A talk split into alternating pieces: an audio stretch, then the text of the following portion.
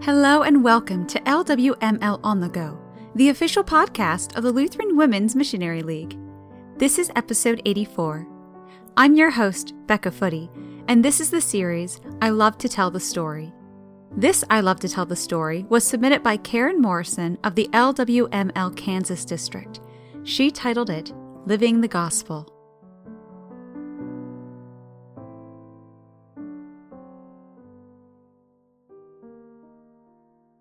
We are called to make disciples of all nations, as found in Matthew 28, verse 19. But what about when we are not physically able to go because cancer has taken over our lives? I've known several people whose lives changed dramatically due to the doctor saying these words You have cancer.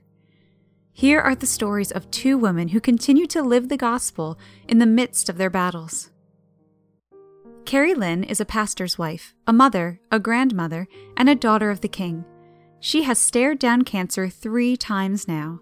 First, she had a rare form of stage 3 uterine cancer, which required surgery, radiation, and chemotherapy. Later, it metastasized into her brain with another surgery and more radiation. This last time, they suspected another tumor in her brain, but the surgery revealed that it was scar tissue from the radiation and not cancer. I have spent a lot of time learning to trust and have patience, Carrie Lynn said, and to be calm, take everything one day at a time, and put all my trust in the Lord. The Bible verse that supported her through these times is from Joshua 1, verse 9. Have I not commanded you? Be strong and courageous. Do not be frightened, and do not be dismayed, for the Lord your God is with you wherever you go. As she looks back now, Carrie Lynn can see the hand of God in everything that happened.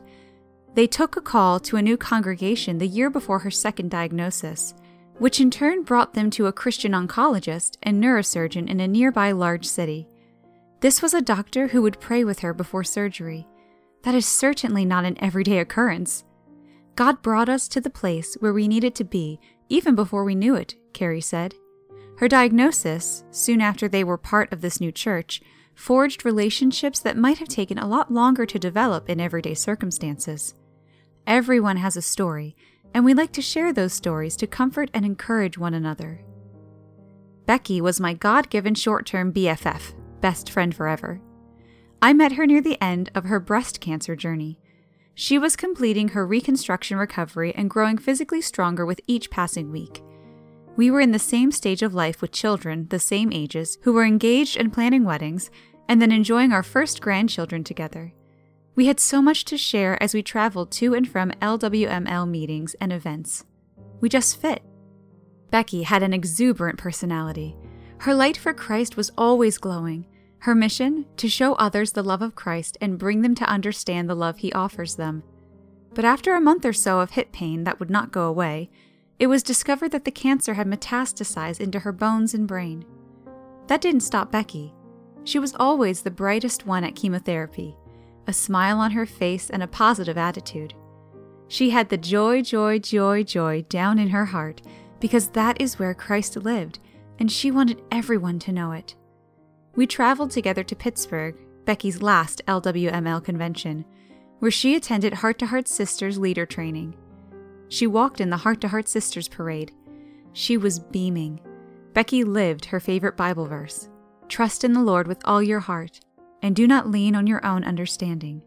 In all your ways acknowledge him, and he will make straight your paths. Proverbs 3, verses 5 to 6. Both of these women lived the gospel throughout their lives, especially throughout their cancer journeys. Go doesn't always mean long travel to unknown places. Go means living the gospel each and every day in whatever situation you find yourself. Devotion. Do you have a scripture verse that gives you strength when life is difficult? Review that scripture today. Does it speak to you any differently in today's circumstances? We close with prayer. Heavenly Father, thank you for friends and family who continue to live your gospel message each day in spite of the difficulties that life throws at them. They are an inspiration to those of us who witness their love for you each day. They are a light to those who do not know you yet. allow me also to live your gospel message each day for those around me.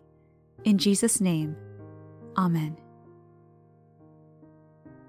This has been I Love to Tell the Story Living the Gospel. Thank you so much for listening to this episode of LWML On the Go. This I Love to Tell the Story, and many others, can be found on the LWML website, www.lwml.org, under the Missions tab, Gospel Outreach. If you have a story to share, please send an email to the Gospel Outreach Department at depgo at lwml.org. Special thanks to Kyle Faber for writing and performing today's music. My name is Becca Footy, and I'm wishing you a grace filled rest of your day.